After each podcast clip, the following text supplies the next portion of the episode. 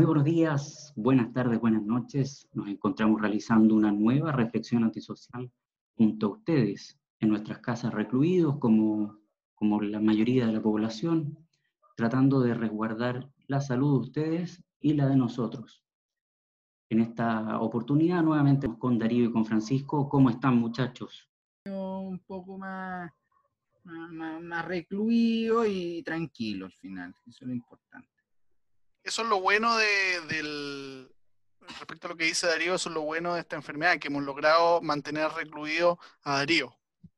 Claro, eso es uno de los puntos importantes. Bueno, ahora se van a levantar algunas cuarentenas en algunas comunas, vamos a ver cómo resulta eso, pero tiene un factor yo creo importante también respecto del encierro de las personas. Hay mucha gente que, eh, dado que tiene casas bastante chicas, eh, el estar siempre en contacto con la misma gente, escasa movilidad, no poder ir a otras partes, eh, se genera un estrés. Exacto, mucha gente habla de que ha ido aumentando la, la violencia intrafamiliar. De todas formas, no, no, hemos visto que, por lo menos mediáticamente, que hayan aumentado las cifras de femicidio, pero se entiende que existe un aumento de la violencia. Oye, eh, yo me gustaría invitarlo a un tema, ¿no es cierto? Porque ya eh, se comienza a oler en el ambiente que algunos países estarían llegando a un pic y que por tanto, independiente que vengan nuevas oleadas de coronavirus, ya se comienza a ver la luz al final del túnel, ¿no es cierto? Sabemos que todavía no viene y que todavía falta lo peor, pero en algún momento esto va a acabar. Como decía el, el anillo que tenía Grondona, Mario Grondona, todo pasa, ¿no es cierto? Eh, y eh, en ese sentido me gustaría invitarlo a hacer una reflexión sobre cómo va a ser el mundo después de esto. ¿No es cierto? Sabemos que estas crisis pasan cada 100 años. Eh, es realmente un problema a escala mundial como pocos. Y en general, cada 100 años y todos los años terminaban 20. Yo creo, que, la... esta pandemia, esta pandemia al final va a ser el, el, gran problema la gente porfiada que va, sale a, hacer, eh, qué sé yo, ahí irrumpe la cuestión, se le ocurre agarrar hasta el helicóptero para ir a parar a, la, casa. En, Cachagua, como el, dueño de Agunza. Entonces al final es un... Esa gente es la gente que va a terminar más, más jodida. Si uno va y cumple las restricciones como corresponde, no debería pasar nada.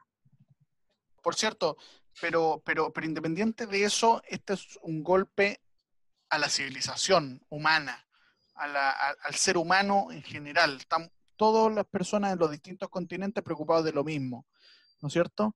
¿Y qué golpe al estilo de vida actual, encuentro yo, más que a, la raza en sí, porque pandemias han existido siempre.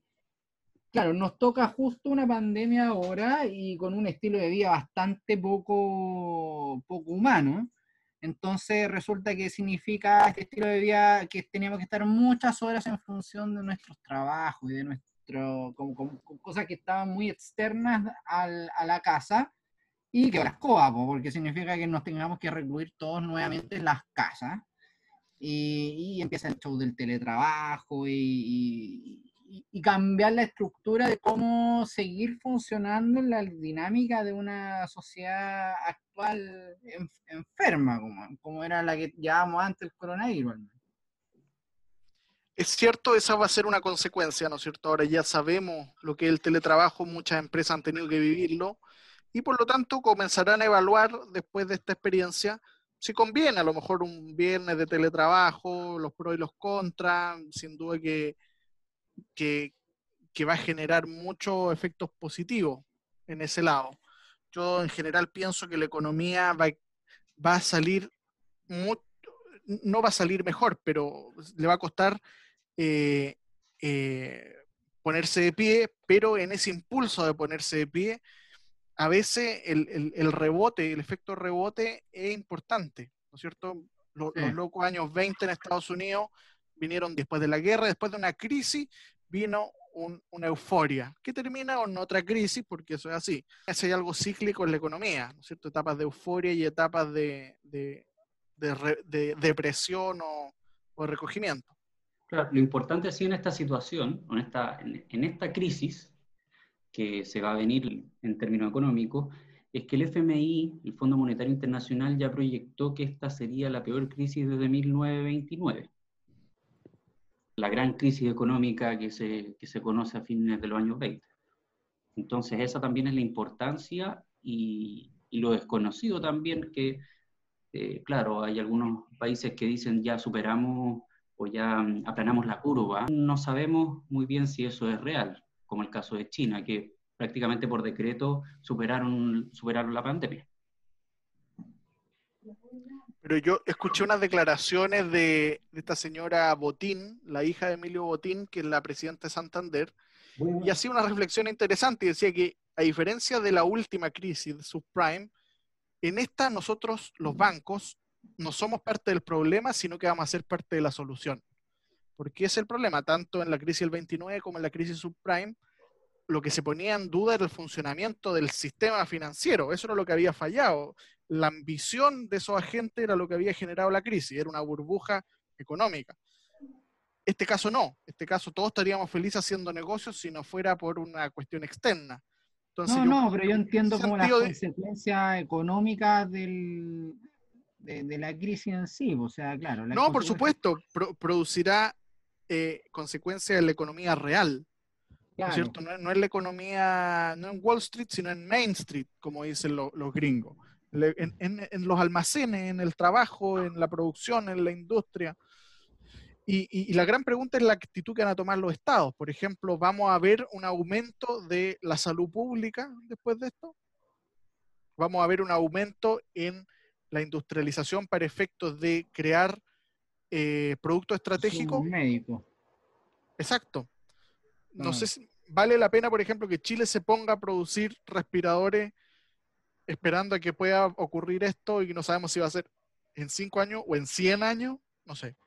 Yo creo que va, yo creo que va a haber mucho trauma post eh, epidemia y claramente van a haber más, más, impulsos de privados de empezar a meterse más en este tipo de, de, de industrias que quizás no se habrían metido de no ser por esta situación. Mm. Claro, seguramente la demanda por mascarilla y jabón líquido y, vamos a quedar todo un poco condicionado a ser muy higiénico y a usar mucho desinfectante y a ocupar mucho jabón líquido, y, pero esa demanda va a ir bajando a medida que nos vayamos olvidando. Sí, no, pero yo creo que siempre hay que quedar la necesidad permanente de, tener respiradores eh, mecánicos en los hospitales cuánta cantidad tenemos que tener, y, siempre va a estar detrás la prensa eh, un poco monitoreando que efectivamente estemos en una cantidad suficiente por si llega a existir otra pandemia a futuro. Claro, la pregunta es hasta cuándo va a durar eso, porque eso no va a ser permanente. El, ser humano experto en, no aprender las lecciones y en no prepararse para el futuro. Si eso, eso está estudiado. O sea, que uno, Claro, no, no, es algo permanente, lógico. Efectivamente puede ocurrir que el periodismo en general, los medios de comunicación social, el diario, eh, la prensa, se dediquen a fiscalizar o ir revisando si es que se aprendió algo de esta pandemia si es que hay una mejora en el equipamiento médico y en la cantidad de respiradores artificiales a futuro, si es que el Ministerio de Salud y los privados los, u otros organismos públicos han tomado la decisión de equiparse mejor en respiradores artificiales. Pero este equipamiento no necesariamente te permite enfrentar una futura pandemia de otro tipo de virus. O sea, ojalá que nunca ocurra una nueva pandemia.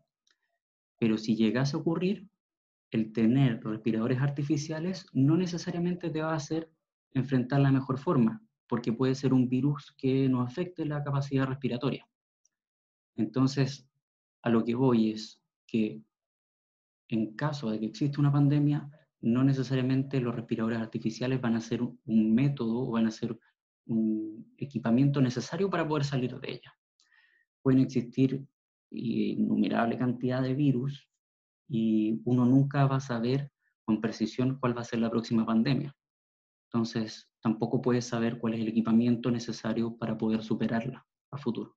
Si hubiésemos sabido, quizás la situación no sería la que es actualmente y todos los países se habrían preparado y habrían tenido una mayor cantidad de, equipamiento necesario para, para enfrentar el coronavirus o el COVID-19, eh, pero eso es imposible saberlo de antemano.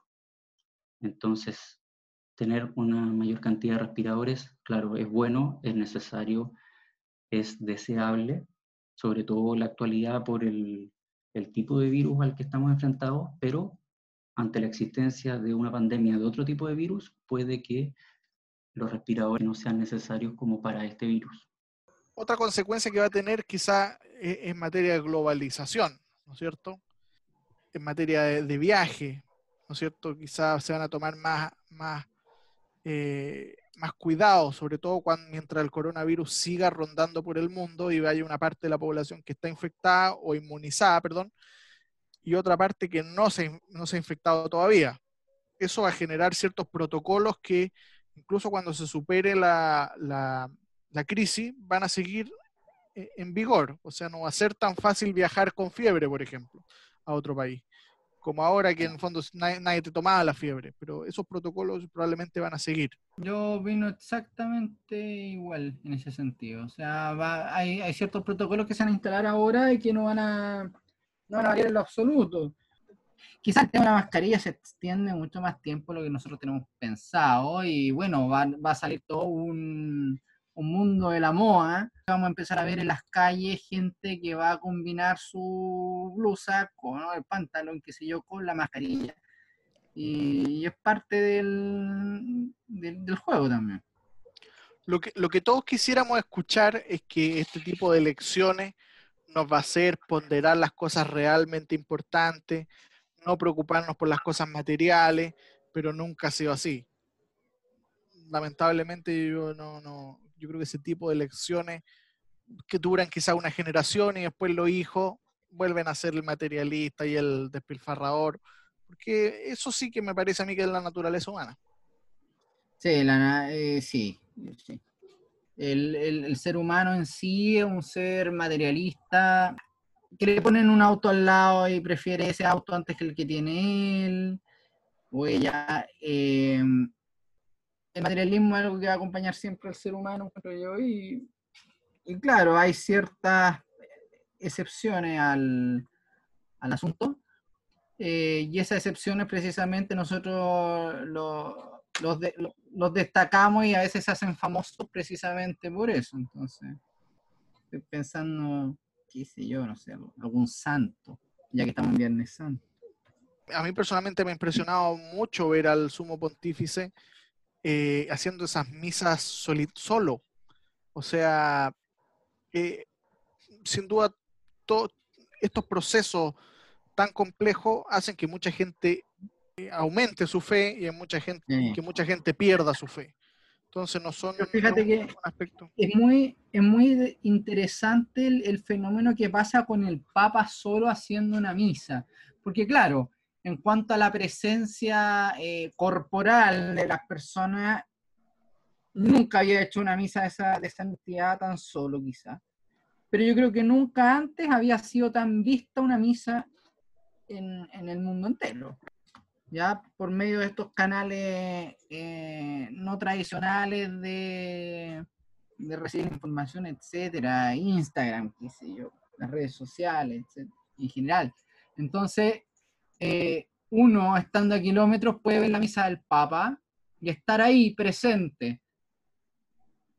Y así multiplicamos una cantidad de millones de gente. Es una cuestión impresionante. Yo creo que nunca había existido una misa tan llena como la misa del Papa solo me parece que las creencias y la fe no ha tenido suficiente protagonismo.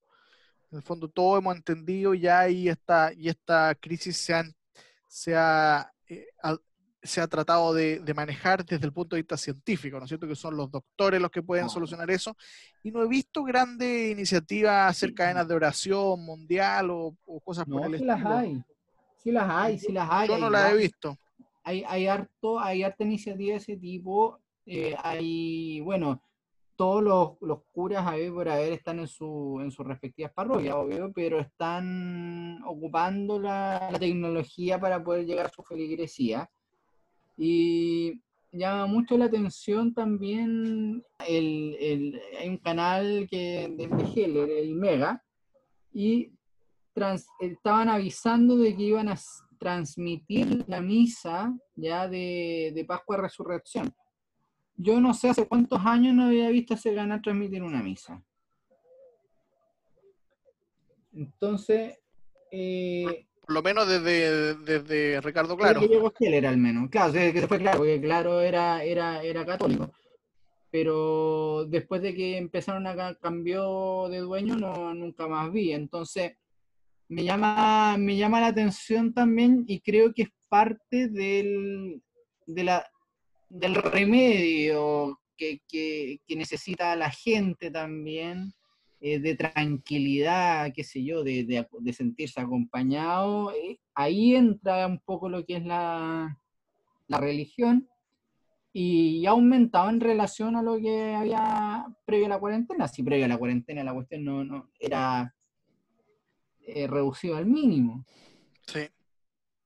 Ahora ya, Y así llegamos al final de nuestro programa del día de hoy. Lamentablemente se nos acabó el tiempo. En un programa un poco más breve que lo usual, en este fin de Semana Santo. Nos vemos en otra oportunidad. Cuídense, nos vemos. Chau, chau, chau.